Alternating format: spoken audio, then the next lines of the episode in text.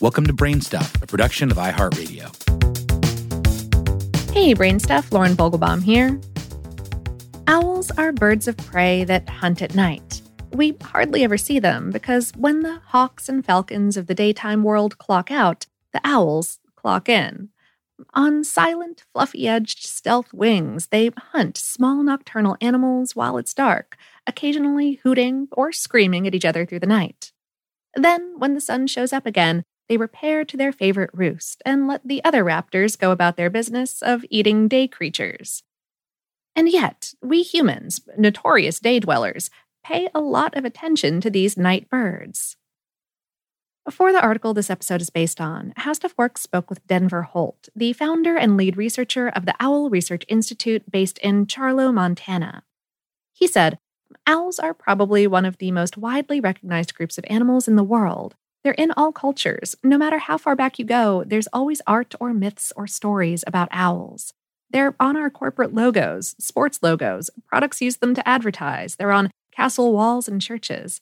I have a Greek coin that dates back to 400 BCE with an owl on it. Even cave art in what's now France that dates back around 30,000 years contains an etching of an owl. So, what is it about owls? They're not super conspicuous birds, uh, just like moles aren't super conspicuous rodents. But you don't see us going around putting moles' faces all over Tootsie Pop wrappers and TripAdvisor billboards. But owls are pretty cool. Although they're birds of prey, they're more closely related to mouse birds and kingfishers than eagles, hawks, or falcons. However, they also fill the exact ecological niche as these other hunting birds, except they evolved to be terrifying night killers instead of terrifying day killers. Owls are masters of camouflage. Even though they share that ecological niche with other raptors, the day shift sees owls as a food source just as much as a rabbit or a squirrel. They use their feathers to help them blend in with their surroundings and hide from predators. Another aspect of an owl's mystique is in their eyes. They have to be large in order to see in the dark. And at this point in their evolution, a significant portion of what's inside an owl's skull is straight up eyeball. Their eyes are cylindrical, and they extend all the way to the back of their head. You can even see a portion of their eyeballs through their ear holes. And their eyes can't roll around in their heads, which means that an owl's head has to do most of the rolling around work. It's for this reason that they can swivel their heads entirely around on their necks. Another thing owls have to be able to do at night is hear. An owl's night vision can only get them so far, so they require their auditory sense to get them where they need to be while hunting, which is where their big round faces and lopsided ears come in. While the feathers on the top of some owl species' heads look like ears, those actually serve a function more akin to eyebrows. Their ears are large openings on the sides of their heads. Uh, one ear is always lower than the other, which helps them triangulate sound. A noise will go into one ear a little bit before it arrives in the other, to better tell which direction that noise is coming from. To make their sense of hearing even keener, an owl's entire face acts as a sort of satellite dish for sound waves. Their beaks are tiny to keep out of the way, and the circular depressions around their huge eyes boost their ability to snag the sound of a mouse scurrying beneath the snow, like a catcher's mitt. Also, there are the noises that owls themselves make. From haunting hoots to a barn owl's horrific shriek hiss, it's horror movie stuff.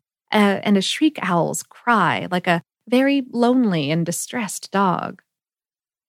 So, piecing the evidence together nocturnal winged killing machines with incredible night seeing powers, a preternatural sense of hearing, and a bizarre vocal repertoire. You can see why they've inspired so many myths and superstitions.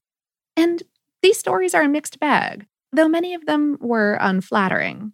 One ancient Greek and Roman superstition indicated that owls were witches in disguise and would suck the blood right out of your baby. But the same cultures also believed owls to be connected to Athena, the powerful and influential goddess of wisdom and warfare. Her ancient Sumerian precursor was Lilith, who is depicted as a horned, taloned goddess surrounded by owls in a 4,300 year old Sumerian tablet. While Asian cultures largely considered owls to be good protective spirits in disguise, most other cultures around the world considered owls to be the bringers of witchcraft, illness, and death. But why owls, which ordinarily stay out of our way and even manage our rodent pest population? Holt said, if we have strong feelings about owls, maybe it's because they look like us.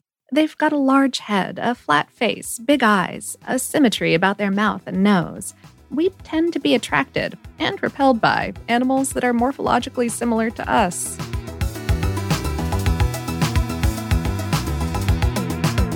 Today's episode is based on the article Why Are We So Fascinated with Owls on HowStuffWorks.com, written by Jesslyn Shields.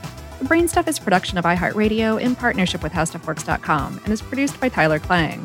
For more podcasts from iHeartRadio, visit the iHeartRadio app, Apple Podcasts, or wherever you listen to your favorite shows.